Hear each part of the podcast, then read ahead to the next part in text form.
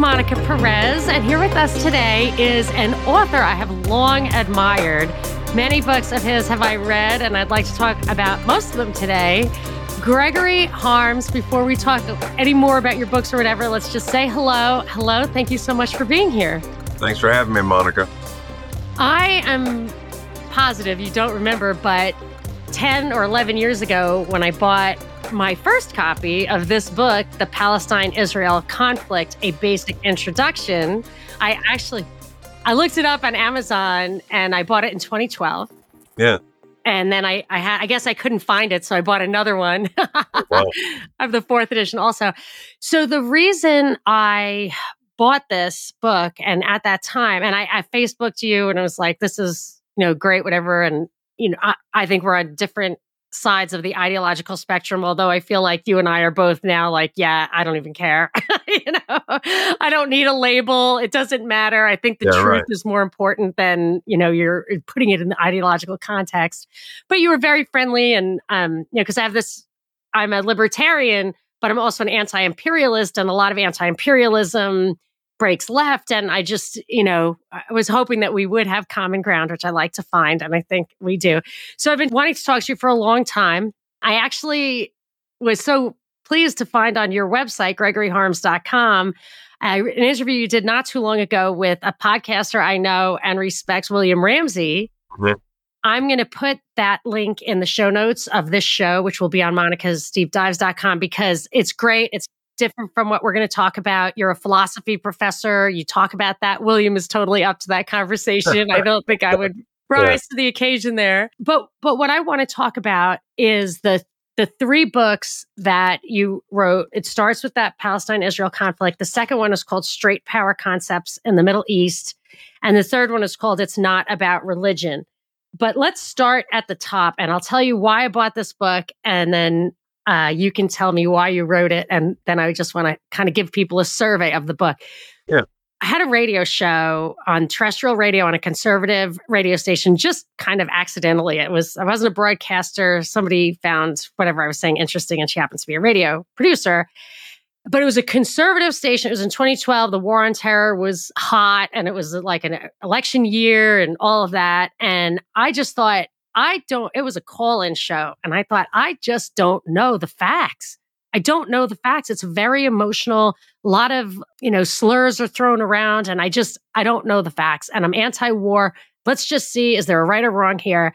And I found exactly what I was looking for. This book is amazing. I mean, it's not that big. And it starts from the beginning. I mean, thousands of years ago, the research is impeccable. Your integrity, like as a writer, is obvious. And the writing is so readable. It's really great.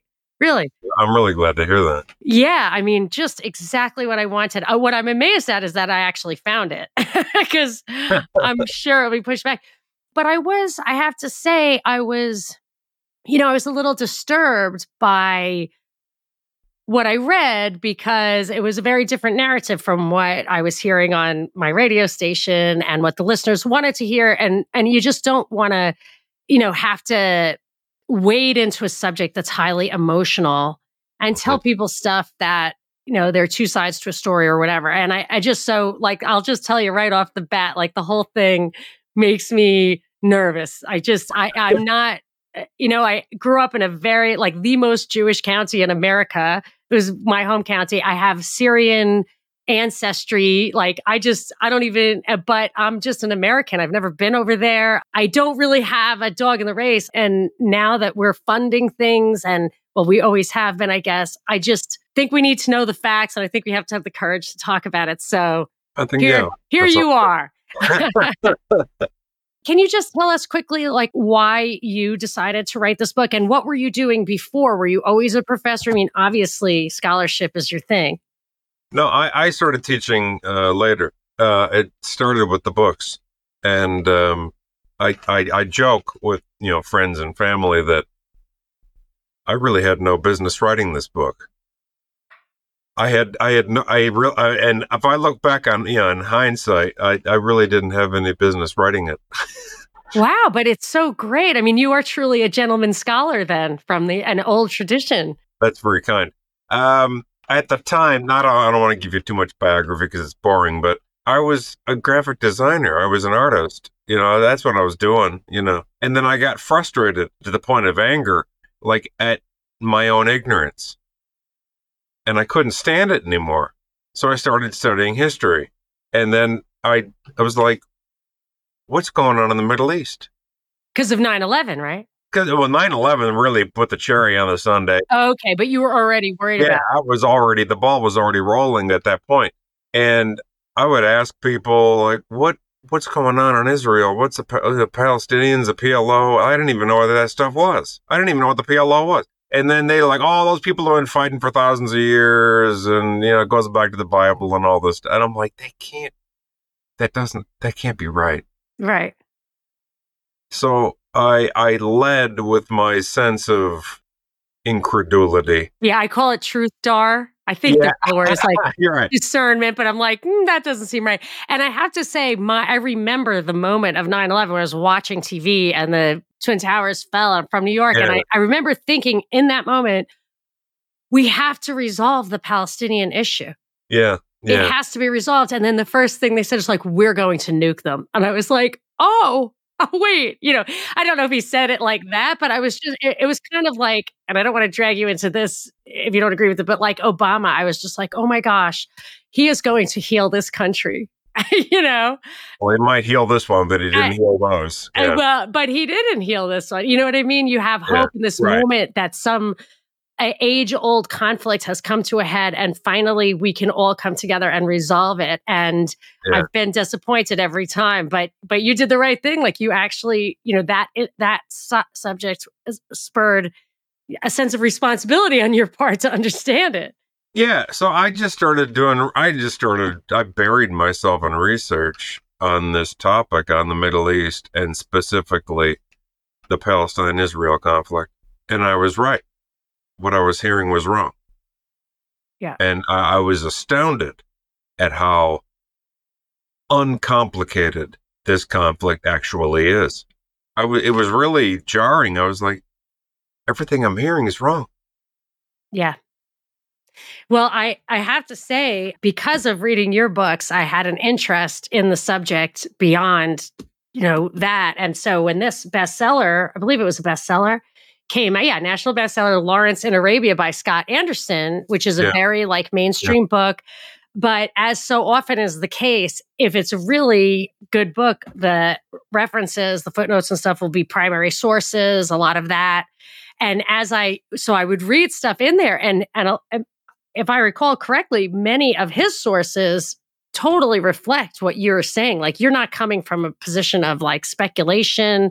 You don't bring a No. lot. I don't think you're bringing a lot of bias there. I mean, the facts check out, is what I'm saying. No, I, I decided day one that I was gonna one keep myself out of the story. Just I can't stand when Yeah. historians and scholars and you know whomever uh, if they put themselves in the frame. So I I attempted to stay out of the frame, and two, I wanted to exercise as much scholarly rigor as possible. So I, if you go through my sources and the endnotes and then the, the bibliography, a lot of them are scholarly sources. You know, I, I, I try. I'm very careful about selecting sources and you know going through the footnotes and I, I try to I try to be meticulous about these things because this this conflict th- this subject's too important to just wing it and write an opinion piece And you know? emotional because then people will attack you and you have to be in a position. And it's funny, Yeah, yeah, what you're talking about really resonates with me for a couple of reasons. First of all, the fact that you're a graphic designer explains two things to me. Um, graphic artist, I what did you say exactly? Graphic. Gra- gra- graphic designers. Okay. Fine. I don't- So because you you aren't bringing a lot of this puffed up, like I, I'm on a mission to like you know, I don't know. There's something a little more cut and dried, a little more analytical. And I Yeah. actually feel the same way. Like I was an investment banker and like kind of math person, and I got into this broadcasting thing, and I feel like it brought a different approach to analysis. I don't care about. I was never interested in politics. I just am trying to like find the truth, and also the way you talk about it, especially when I was listening to the William Ramsey. It it you lack pomposity and i really appreciate that and it's just so great yeah. so so yes i feel like your mathiness has contributed to your ability to uh, analyze this in an objective way i just wanted to i just wanted to treat the subject matter very carefully there there there there yeah you you said it there there's a lot of emotion uh, there's a breathtaking amount of opinion and I just wanted I didn't want to contribute to that. Yeah. I just I just wanted to write a book that explained the history. Yes.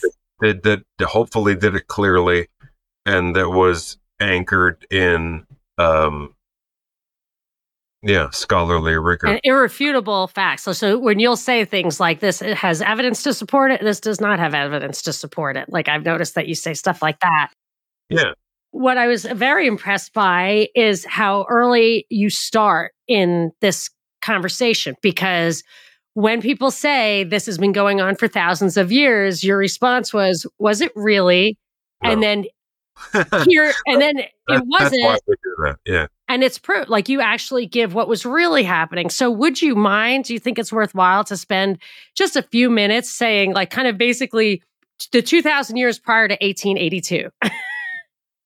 or 3000 whatever yeah well the the todd ferry todd ferry uh is a friend and he's got a he's got an academic background in near eastern archaeology your co-author on this book yeah yeah he wrote the first chapter uh the first chapter is superb. He, todd did an excellent job. Uh he runs through the through the ancient archaeological record. And we did that on purpose very much on purpose. And that was to dispel this myth that the conflict goes back to you know Abraham and all this stuff, you know. So we wanted to make it definitively clear that the conflict does not go back that far. That what you have in that area are multiple peoples, the Canaanites, living in relative harmony. You do have a brief united kingdom of Israel, but, but I think what's important to highlight for your for your listeners is I hear this a lot. The question arises, who was there first? And the answer is both of them. The Jews and the Hebrews can trace their lineage back to Canaan, but so can the Palestinians. The Palestinians are like a mixture of Canaanite stock and Arab stock. But both people can trace their lineage back to the ancient period. And I think that's really important to keep in mind. Furthermore, it, I don't think it has any relevance. It doesn't have any relevance to the modern conflict. This conflict is maybe a hundred years old. Depends on when you want when you want to start the clock. But it, it's it's a modern conflict. It's not even a hundred years old, or you could say it's a hundred years old, I guess, uh, if you want to. Um, I think that's putting it a bit early. I mean, really, you could say it started in 1967. Really, 1967. I, I mean, as far as the age of the of the conflict, you know, I can't help but think of the American Indians and their claims and yeah, also right. ideas of title and what defines a you know a nation and property so if we have time then maybe i'll like get deeper into your moral philosophical political brain. But yeah. I, I really do want to highlight some of the dates. It's hard for me to do that because I like to go into the ideas right away. So I noticed, uh, I read, I don't know in which book, maybe, maybe a couple of them, that in 1882, the idea of going to the Holy Land, of Jews going to the Holy Land, was a reaction to the pogroms in Russia. Yes. That, correct? Yes. And it's not clear to me why there were those pogroms in Russia. Did you do you know what the origin of that was? What that gets into czarist politics. Okay, got it. Yes, how the czar and how the czar and the power elite in Russia and Poland at the time viewed the Jews as a threat. Okay, well, I'll have to do some research on that myself because I'm uh, interested in Russian history. I like Russian literature. Yeah, yeah so do I. Okay, so there was the pogroms, which I will probably come across in my reading. So something, you know, between 1882 and 1917, which isn't that long a time period, uh, in 1917, Arthur Balfour wrote to Lord Yes. Rothschild, like, we Yes. will establish a homeland for the Jewish people within Palestine. And it was a little ambiguous. And people say, oh, it's because the Rothschilds had, you know, the English had mortgaged their entire governments for World War One. I think in one of your books, you suggest that uh, there, I think maybe Wilson wanted consent for or financing or whatever to for for entering the war and maybe that was what this was a concession for but do you remember how did they get from like how did that take off like that in 40 years Well, I think it's important to keep in mind uh, for for your listeners is there's the confluence of three factors. One, yes, Eastern European and Russian Jews are fleeing that part of the world in a movement called Zionism. Now, the, the Zionism is the quest for to establish a homeland for the Jews to escape the persecution that they were suffering in Russia and Eastern Europe. So they in the vicinity of Mount Zion in, yeah, well, they, that's why it's called Zionism you, y- yes, it, uh, Uganda was a, okay okay they, they looked at parts of Africa like we could, we could build, we Okay. could build Zion there, you know. okay Uh, and so they, the Zionist forefathers decided, well, Jerusalem's a better, it's an easier, easier sell. So we're going to look at Palestine. Okay, well, there's a problem right there. You got uh, Jews fleeing Eastern Europe and Russia in a quest to establish a Jewish homeland, quote unquote, um, which appears in the Balfour Declaration that you just mentioned. Um, they're gonna they're gonna establish a Jewish a Jewish homeland in Palestine. Now you've got British colonial interests also. So at this time, Britain and France are relinquishing their various colonial holds throughout the world.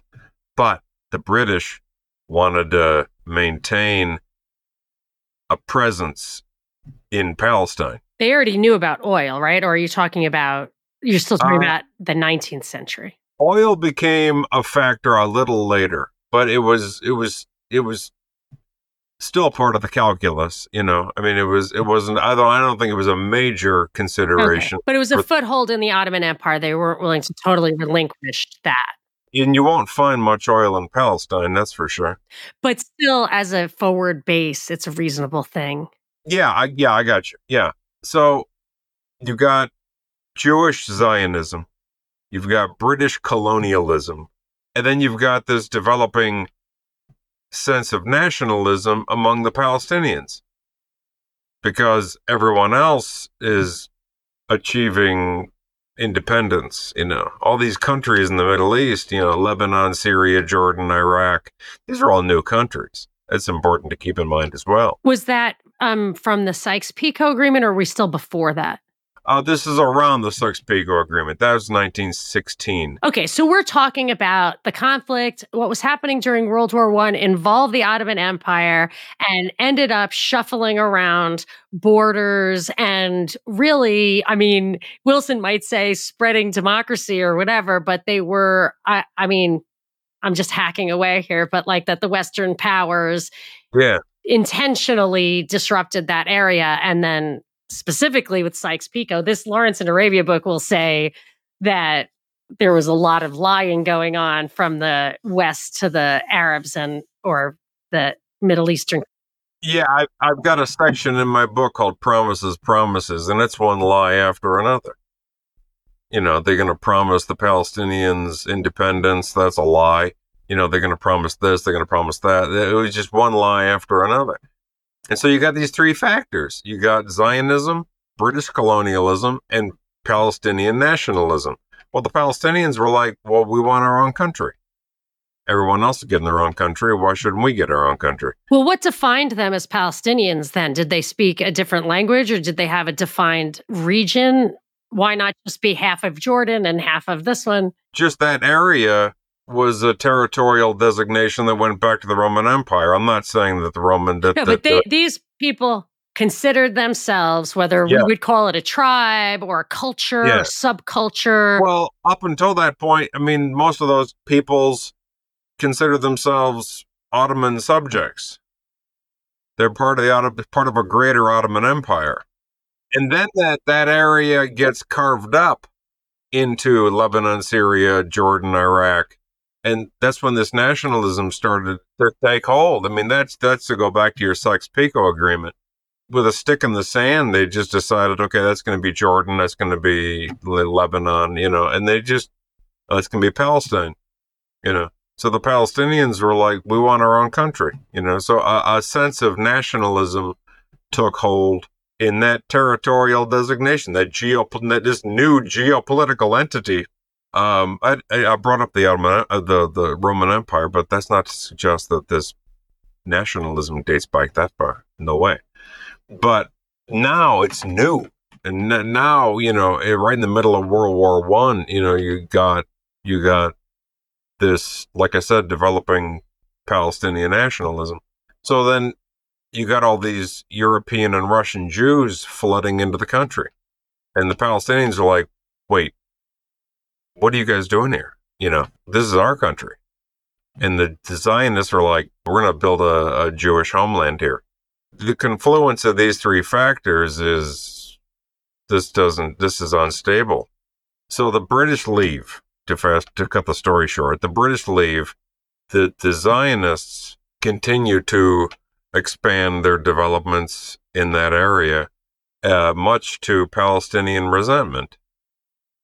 And then this is fast forwarding to 1947 and 1948.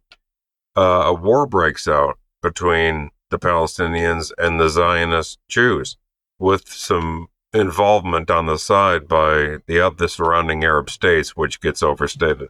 And so when the armistice is finally agreed upon, this is now the birth of the West Bank and the Gaza Strip. The UN had designated, oh, we're going to give the Zionist Jews like the majority of the country. And that's when that's what precipitated the war really was the UN goes, okay, we got this simmering conflict between these two sets of interests, between the Zionists and the Palestinian Arabs. So we got to solve the problem. So they solved the problem by making the problem worse. Why was there a problem? Like, I see immigration into this country. You can have massive amounts of people from Yeah. one country come into a small region, but it doesn't, they don't, like Somalians in Minneapolis are not demanding their own state. No, but the but the Zionist agenda, the Zionist program was to establish a Jewish it was to create a Jewish state in Palestine. Okay. Well, that's gonna that's not gonna that's not gonna play well with the Palestinians. There's already a functioning, vibrant culture living in Palestine. Right. They were they were there, and now all these Zionist European and Russian Jews are flooding the country and saying we're going to build a country here. So the Palestinians were like, "Well, you can't build a country in our country." You're right. I, I saw a mention of uh like discriminatory labor laws. Was this at that time where there was an, a concerted effort to actually segregate workers and have like if it was Jewish held land, it should have Jewish workers on it and not Palestinian workers? Was or is that a later development? Because I was wondering if that contributed to the conflict. That contributes to the conflict that they didn't want to use, you know, Arab, you know, laborers in certain circumstances.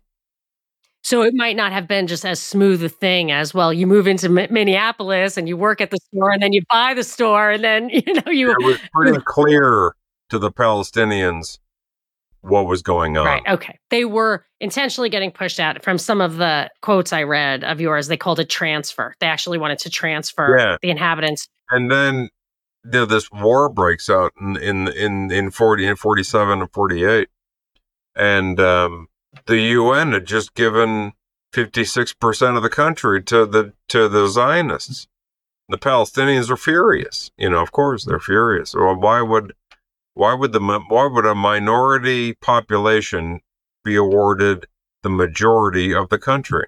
Right. And it and it isn't like they intended to cohabit. No. Cohabit. so, yeah. so, well, you can look at the armistice in 48. Um, that 56% becomes 78%. Of the land. Yeah. And you're still talking about a minority. The Zionists, the Zionists saw an opportunity in the war to expand that 56%. Also, I one one thing I found interesting about those numbers at the time, I think I saw something like just off the top of my head, 1.6 million Palestinians and 700,000 Jews, maybe something like that. Over a million Palestinians, under a million Jews. So I don't know. I just think that's interesting because I think there are 2 million Palestinians in Gaza Yeah. right now. So Right. when you think of a little over. Yeah. giving 78% of the land to 700,000 people, it, Yeah. you know, it, it seems excessive. So the the 56% becomes 78%. That's when you get that's what forms the green line. That is the dividing line between Israel proper and the West Bank and Gaza Strip and East Jerusalem. That that is now 22%. The West Bank, Gaza, and East Jerusalem. That's 22% of what was originally uh, what's called mandatory Palestine. Right? Mandated. mandated as mandated, yes. Right. So that was 22%.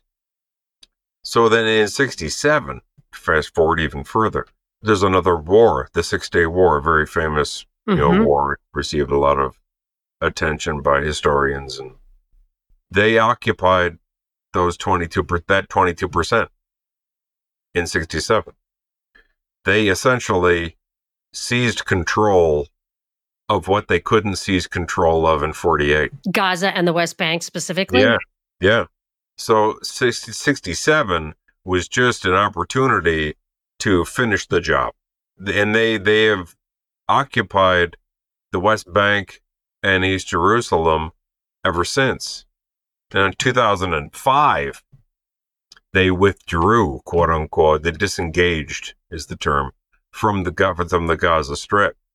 That is, they don't maintain, Israel doesn't maintain a military presence a full time military presence in the Gaza Strip, they withdrew. But that doesn't mean the Gaza Strip's not occupied. It's still occupied. It's just well, the occupied. perimeter is it's just occupied from the outside. Right. The, the the coastline, the airspace, the electrical grid, the cell grid, all of that's controlled by Israel.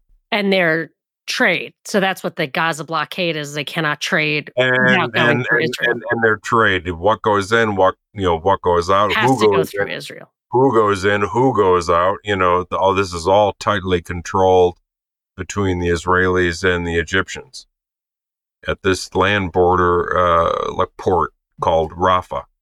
So Rafah, you see like UN trucks are kind of trickling in aid and so on and so forth. Uh, and people, if they want to leave Gaza or come back into Gaza, they typically go through Rafah. There's two major ports. There's Rafah in the south, and there's Erez in the in the north. Erez is the port that the um you, that's how you enter into Israel.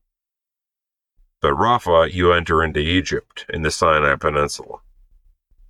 So they've so they would they disengaged from Gaza in 2005, but they still maintain control of the place. I mean, like I said, the airspace, the coastline. They say you know fishermen can't go. You know this. They they control. They regulate how far fishermen can go out into the sea to fish. I mean, it's it's horrendous. The the the, the situation in Gaza is just it it's it's horrendous. It's it's a it's it's, it's a humanitarian nightmare. Well, have you Uh, been there? I have I have uh I was there in 2002. Wow. Yeah, during the second intifada. So, what are the intifadas?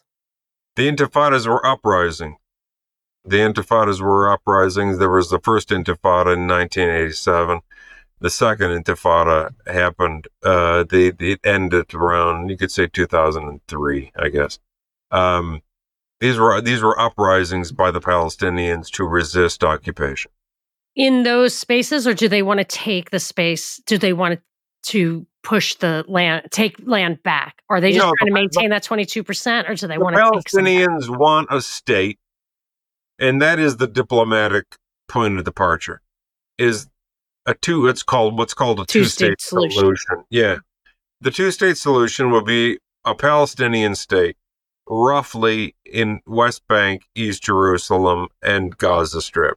Now, the question, of course, is how much of the West Bank, because Israel keeps building settlements and bringing their own population, which is totally in contravention of international law.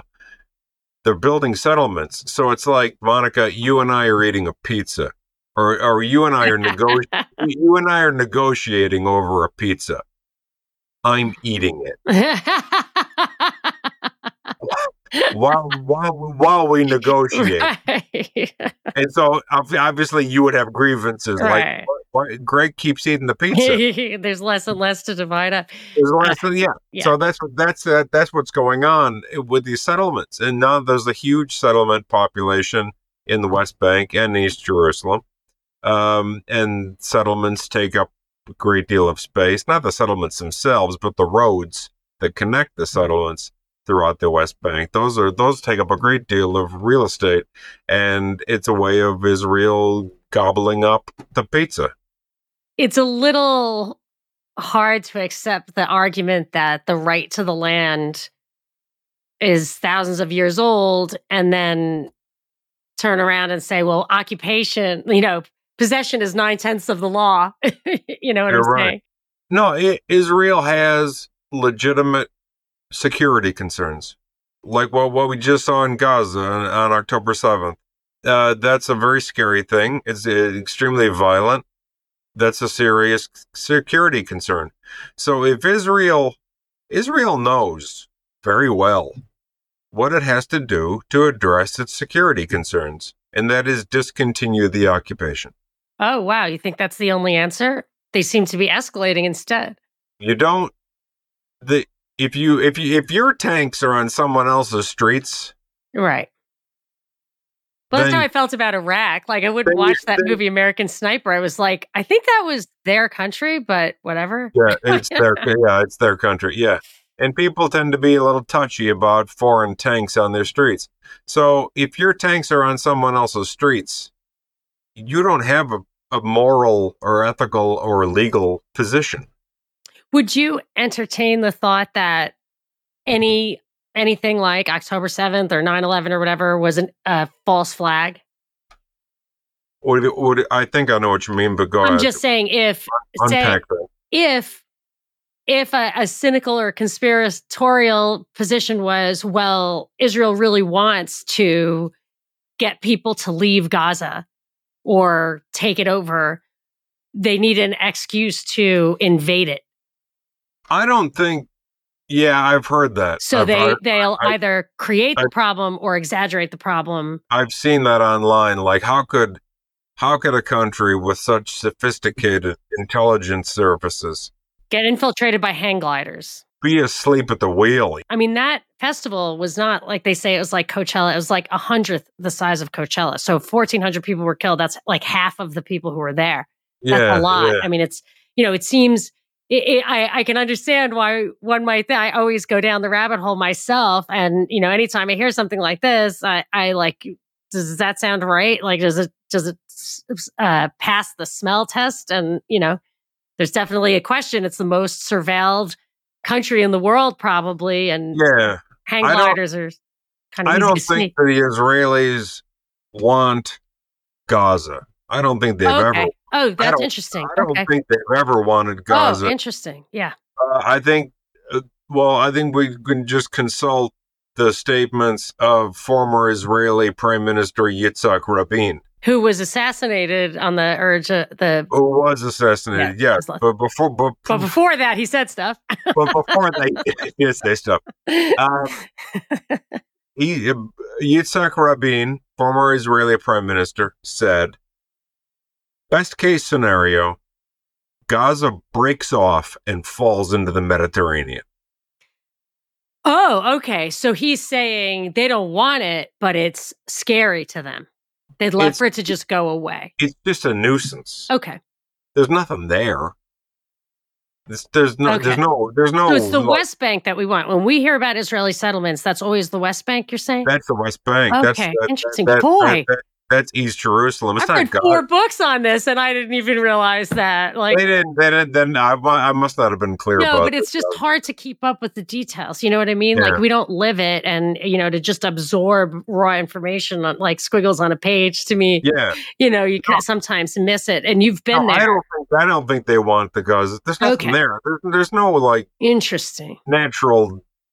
You know. So no. at, at most, they'd want to clear it out because they're afraid of it, and if they have to make stuff up, There's no it's not really scary. There- there- there's some gas Okay. deposits off the coast, but it, it, has got nothing to do with Gaza. I always think everything is false flag, so I'm not stipulating, but I understand Yeah. your point, and it's a good one.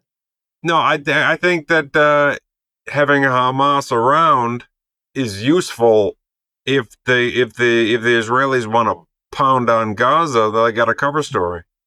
But you you don't think they want that? I don't think they. I think there's a reason for that. well, they could have gotten rid of Hamas in 2014.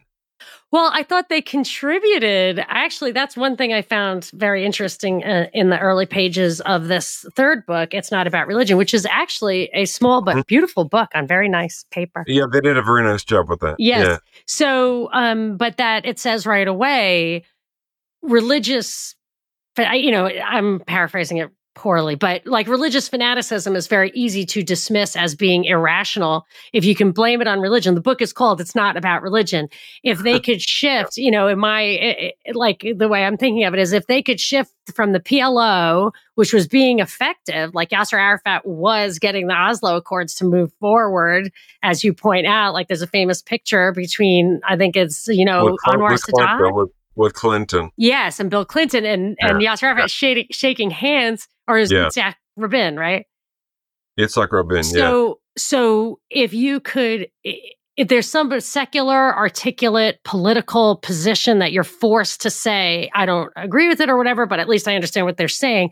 Whereas, like the thing that makes me crazy about any kind of Iran rhetoric from from the beginning is uh um it was when like Ahmadinejad was there. They're like, well, they're just irrational nut jobs. And if they got nukes, they would blow up the world.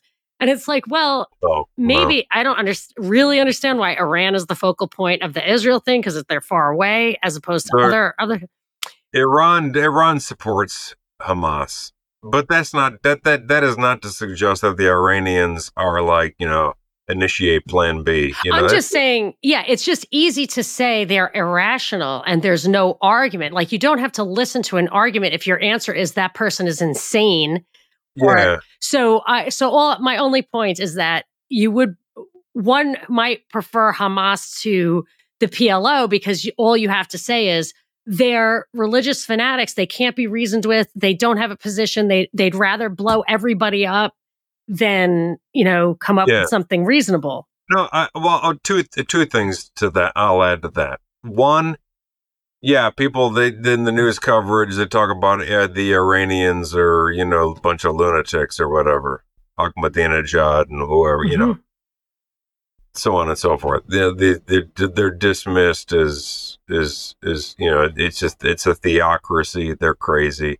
Uh, this is not the opinion of the American intelligence services.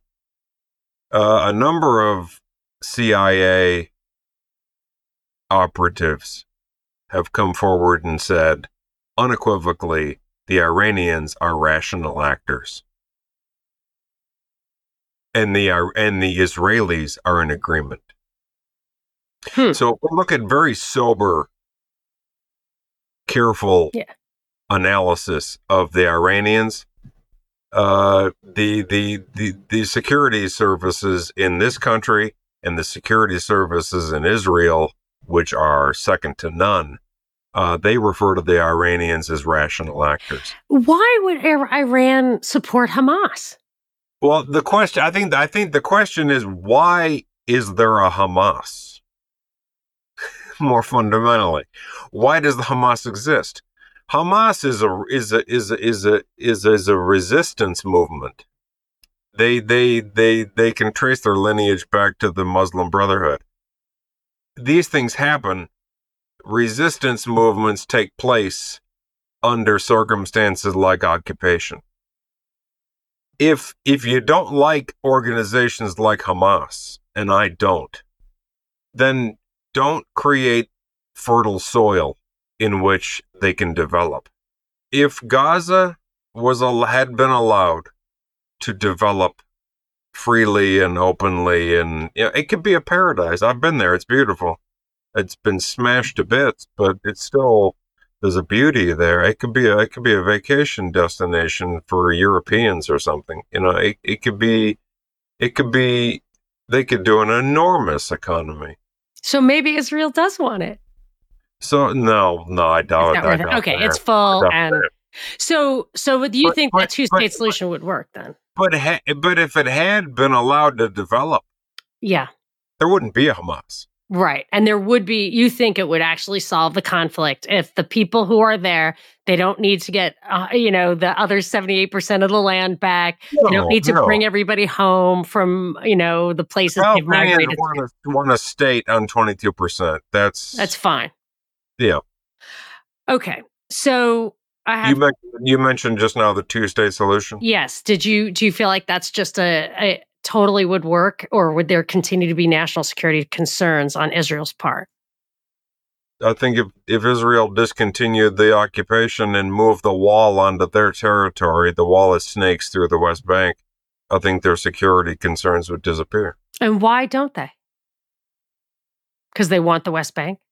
Because I think it's become ideolo- they've become ideologically mm-hmm. entrenched that that land is ours Right. Uh, there is there is a, a military culture, there is a political culture, and there is um, an industry that benefits that makes enormous profit. Okay.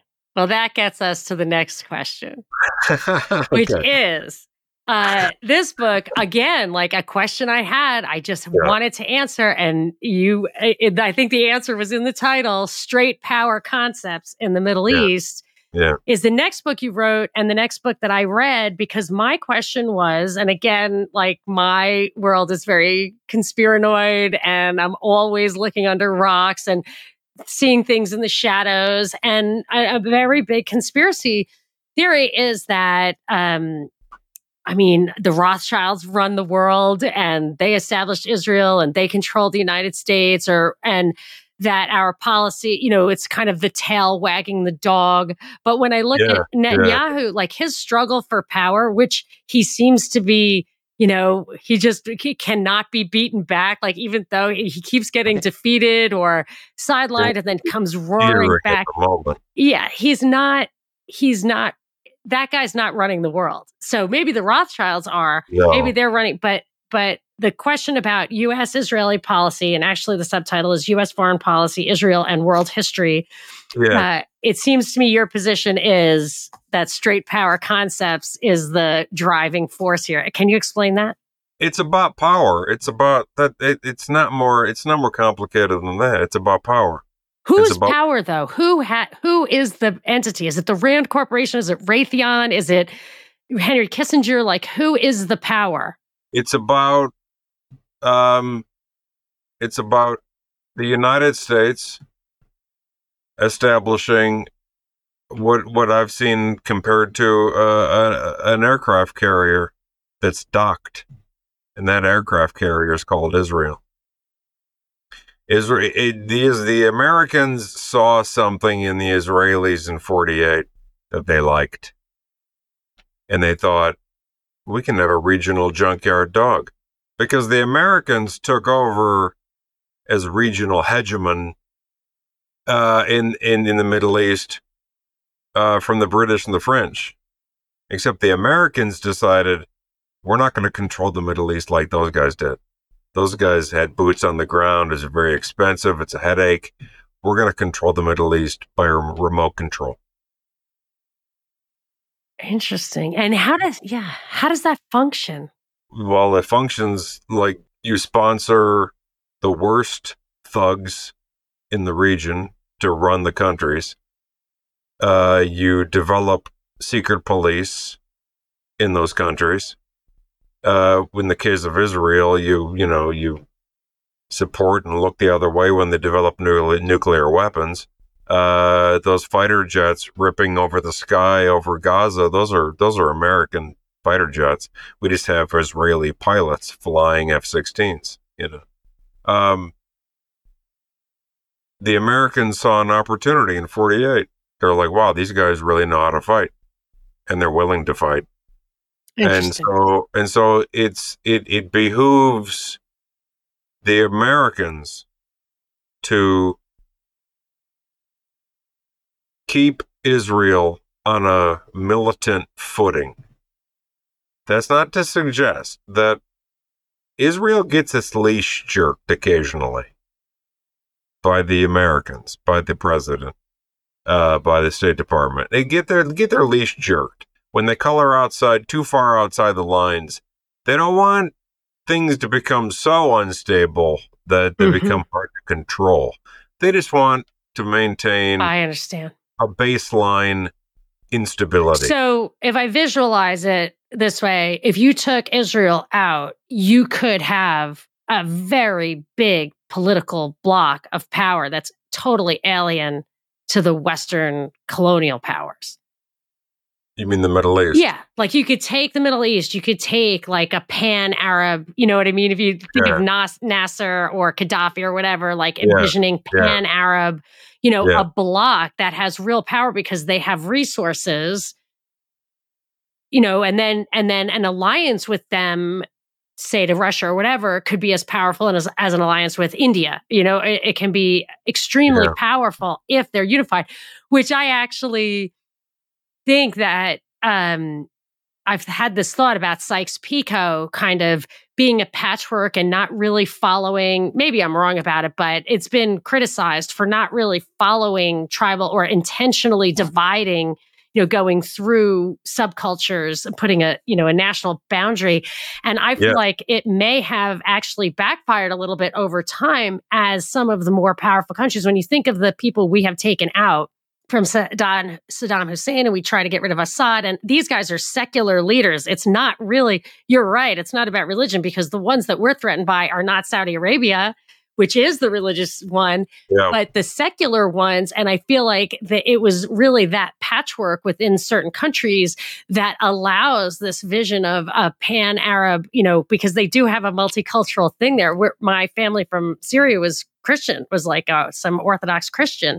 Yeah. And that that actually started to become a strength in that they could they could cross barriers and unite. And if they didn't have disruption, which is also kind of what I think about when then um, I feel like there was some fostering, and I think there's evidence of this, of what was in the book I read, venal imams trying to like make a kind of more radical religiosity or whatever and want to restructure the new Middle East on more of these tribal grounds because I think that patchwork thing was starting to backfire. And eh, so I so I all I'm just saying is if I envision that if you if you leave Israel there, like it definitely would be in the way of that kind of, you know, uniform block the Americans, excuse me, after World War II, the Americans saw an opportunity to take to take their expansionism global, and so obviously the Middle East was of strategic concern. So the Americans established very close ties with the Saudis, Saudi Arabia, with uh, with the Israelis, and those are really the twin pillars of U.S. foreign policy in in the Middle East. You know, with, the, with those two those two powers, and they still are really. And I guess you could include Egypt, but it was a, it was a way of securing of consolidating control in that part of the world, which yes had a lot to do with oil. Um, especially in the post World War II period, early post World War II period, that became crucial. And now, I don't, I mean, we don't use that much Middle Eastern oil. And now we're trying to move away from fossil fuels altogether, which yeah, the, that that party is over, and you know, so then the Saudis know that. I actually think that the whole climate change fossil fuel thing is, yeah. um, among other things, totally geopolitical to like move away from because I don't think we're winning that war against Russia. Russia has the resources. We're not getting Yeah. they they're there. Like that we have to have Israel there, but they are actually there. You know, they have literally physical uh you know, countries that speak Russian that that get very close to the Middle East if I I I I- well, I don't I don't think the Russians the the the the Americans have always you know that's been their cover story is that oh there's these are national security concerns because the Russians are up to no good. I I'm don't I worried about the Russians being up to no good. All I'm I saying is if we're. Yeah, if we're Go having international competition and i think of it more as like the corporate governmental continuum where if if the military industrial complex or the eh, big energy or whatever cannot win in a battle for eh, because i I think like if go, that can go back to rockefeller wanting if i recall correctly wanting a global monopoly on oil a global monopoly on oil which I would think he would undermine the czar in order to make that happen. And I think Russia Yeah. was did not compete on the oil front during its Soviet years. And I just feel like that's still something at play. And they never got they, meaning Rockefeller, the whole Western cabal, never got a monopoly on worldwide oil. And I think that they they may feel like the power base cannot be controlled and so we're better off just dividing the world in two and alienating Russia and trying to move away from fossil fuels. But you know, that's that's in a rabbit hole. So I'm Well, not, I, not going to drag you down into my rabbit hole, Gregory. I think the big I think the bi- I think the big money is in arms. Hmm. I don't think the big the big money. I mean, that how much how much Middle Eastern oil do we import? About twenty percent. I mean, yeah, and it's expensive to extract versus Not much. Yeah, not much. Twenty percent. You know. building think- stuff and blowing it up and building it again to blow it I up think, again I think the, like big, a the, the big money's in uh, is is foreign what's called foreign military financing. So we give you know three three billion dollars a year to Israel, and then it comes with a stipulation. and Egypt. And Egypt, Egypt gets about a billion and a half, not maybe a little less, but about a billion a half. And now Egypt has to spend every nickel Yeah. on American weaponry. and they Israel's don't get seventy four percent. they don't distinguish uh police from army. Like they can use their army on their own people in Egypt. Oh, it's So encouraged. that Yeah. disturbs me because well the whole thing disturbs me of course but i'm just saying like they Yeah. when i first discovered that it's like all of our quote aid to egypt is just it's kind of you know big pharma does stuff like that with our tax dollars as well which makes me No, th th this No, goes back to the Eisenhower administration. There, there were declassified documents uh, showing that, you know, there were internal conversations with planners saying, "We have an agenda in the Middle East, and the people there aren't going to like it." oh wow so you're saying conflict for conflict's sake was baked in from the beginning Oh yeah, yeah. We have a we have an agenda. We're going to go forward with it. The people there aren't going to like it. So that's the job of these thug leaders is to police their own is to maintain their own security internally, domestically, so the Americans don't have to. This is all part of that remote control mechanism. And how do you come upon this knowledge? I totally agree with like it's resonant. It totally uh sounds true. Do Yeah. you is that does is that more born of you going on the ground over there and talking to people or are you you're just reading documents and there it is? There's Eisenhower stuff. There's Got a it. scholar. There's a scholarly history. Got just there's a book just on that. You know. So I'll I'll put the links to all these books in the show notes. I mean, I just I have to say, if you're looking for a basic introduction to the Palestine-Israel conflict, uh, Gregory Harms with Todd Ferry is the place to go, the place to start. So here are my other questions: Is first of all, have you had have you been critiqued or refuted or attacked based on this, which I would consider like a highly fact-based book? Like, have you been attacked for that? I've received some nasty emails. That's that's about the worst of it. that nobody ever went through line by line and said you're wrong No, refuted your arguments refuted No. your arguments okay No, I get some. I get some like from the hip, emotional So- stuff yeah sort of a you know, it's just emotional. They're just angry. I get some nasty emails, and not many of them, but I've I have gotten them. But they're, you know, I don't get people saying, "Oh, on on, on this end note, you know, you you know, you Yeah. cite the wrong pages." Well, that, you know, that doesn't happen. No, but for them to say like this is extremely one-sided, like every fact you have ignores that this happened, that happened, this happened. So, you know, because this this this book is about the establishment of a Yeah. state of Israel in a place that was Palestine before that. So, as Yeah. that progresses, it feels like it's just a march forward of that agenda. And it doesn't feel like there was, you know, anything but that in the story. And I just wondered if anyone denies it. I don't think anyone could deny that. I mean, you could, of course, you know, people are people are capable of all kinds of self deception and so on. Uh, everything I talk about in the book, you can go see for yourself by going there. I've seen the most fist in the air, pro Israeli, you know, independent journalists in a uh, they see the damage and the destruction, and they just I watched them. They pivoted. Wow, interesting. They're like, I had no idea. Wow, really? Yeah, I've watched it happen There I've are some like um, of my eyes. Yeah, voices for peace in Israel. Yeah. Uh, there's one. I think it's a Hebrew word. I used to I used to follow this more closely when I was on the radio because it was such a hot topic. But there are journalists who write in English from over from Israel who yes, do Yes. have firsthand information on that. So it is such an uncomfortable conversation to have. I think it's probably easier to have it in Israel because eh, when you talk about this stuff, there, there's just it, it seems so immediately polarizing, especially since October seventh, where it's you know uh, you're an Islamophobe or you're anti-Semitic. That's it. yeah, right, right. Do you have any insight into how to rise above that emotionalism? I mean, I think you just stick to the facts. Just stick to. I mean, it's easy to view these things through a religious prism, or a nationalist prism, or a race a racist prism.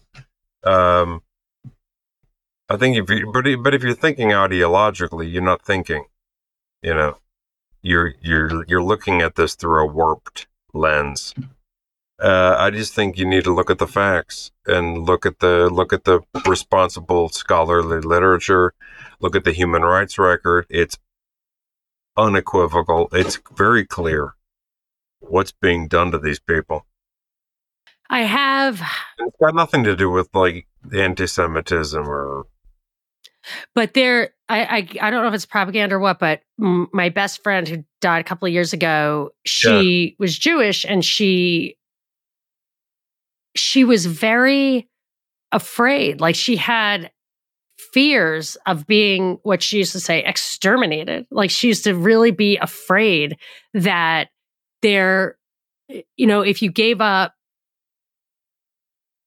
that israel was fighting for her ability to exist. I mean, that's the that's the emotion. That's that I, I would say Israel is endangering her right to Right. exist. And I think Right. Israel is creating this fear interesting. by maintaining the occupation. If you maintain the if if you're maintaining an occupation, you don't have a moral you don't have a position. I mean, you can't claim self-defense. You're the problem. And and and you can criticize the occupation. And look, I I, I I've said this for years. Uh if you're if you're defending Israel's behavior, then you are adopting an anti-Israeli position because the occupation hurts Israel.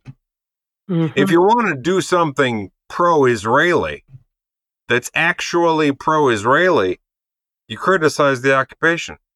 And there have been a list of former uh, high ranking, you know, uh, Israeli intelligence agents, operatives, elites, and former now retired military elites who have come out and said, this is no good for this country. This occupation of Palestine hurts Israel. So if you're defending Israel's behavior, then you are then you are adopting an anti-Israeli position. Wow, that that brings me back to the straight power concepts book. like that makes me feel like this is the most important yeah. book because that takes the emotion out of it kind of like it's not about religion like you don't have to feel like it's identity based or existential or well, any not. of that it's that it's a it's an um it's a dangerous military political position yeah. that's that's influenced by powers that do not represent the people of Israel or no, you know, global Jewry it's just not. It's it no. It's got. I mean, I mean these these these former now retired uh, intelligence elites and the military elites who say this again and again and again and again. Are they anti-Semites? Would that's ridiculous. So. That's that's that's ridiculous. Are they anti-Israeli? No, definitely not. No, of course not. They probably course, still live there. Of course they do. Yeah. These are these are these are Israeli Jews who love their country, who served their country with distinction. They were very high-ranking intelligence operatives, high-ranking military officers, some of them generals. Uh, and I don't think we can accuse them of being anti-Semites. Right. That's. That's preposterous, you know. And I think what they say should be taken quite seriously. I was thinking Gush Shalom, I think is the other one. Maybe I'm mm-hmm. not pronouncing it right, as long as Gush Shalom, yeah. yeah. Israeli Voices for Peace, I think. And maybe you can find yeah. some of those quotes there, but also in your book. That was just such an interesting place to leave it. And I really appreciate that because I have to say, like, this issue upsets me on so many levels. Like, I just, I can't stand it because, you know, there's the emotions are so intense that it's it's almost impossible to try to analyze it objectively which i try to do without without hurting people. I, I just I hate to hurt people's feelings but if eh, you know these are the requires courage to really try to examine it. and i wouldn't even tell people to believe or not believe.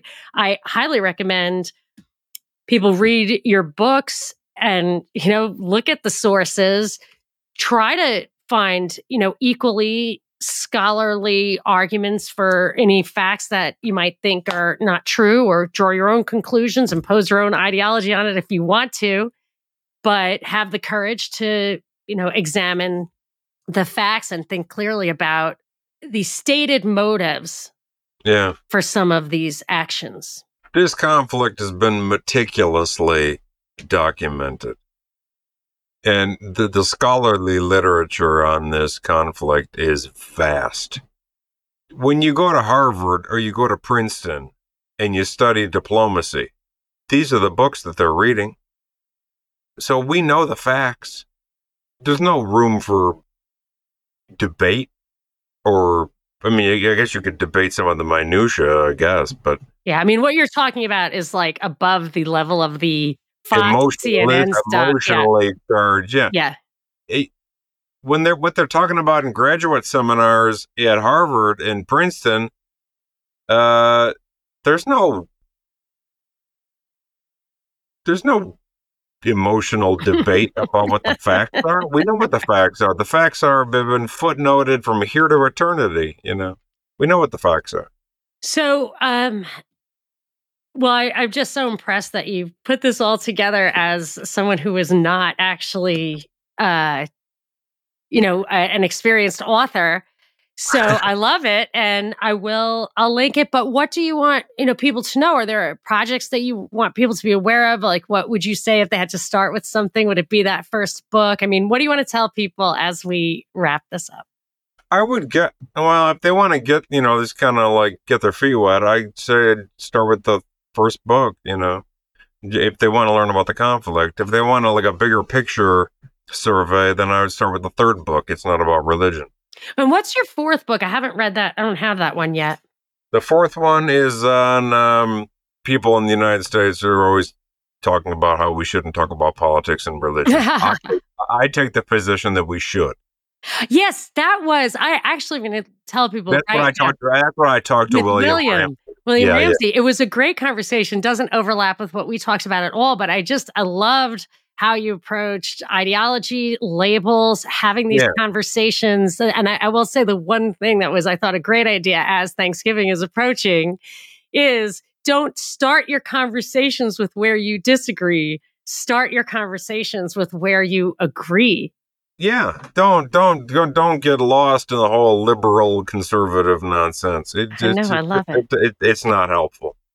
Well, I have to say, uh, Gregory, I had tried to contact you several times over the years, and Yeah, I gotta work. I gotta. I gotta. I gotta look at my form on my website. Yeah, but I, a friend of mine, James, offered to try to track you down, and and he did. And I have to say, like, I'm uh, uh, exceeded expectations. I didn't expect that kind of, you know, all the all the philosophical wisdom I heard you exchanging with William, and it's just Yeah. fun. It's been super fun, and uh, oh man, I do think that this subject it's just really uh sensitive for people so it's a little hard to tackle. So i admire your courage and your scholarship so thank you very much. I really appreciate it, Monica. Thanks for having me. all right so gregoryharms.com is a good place to get that or you can go on amazon or you can look at monica perez show uh sorry monica's deep dives.com for all the show notes. Thank you so much for being here and thank you all for listening. This has been deep dives with monica perez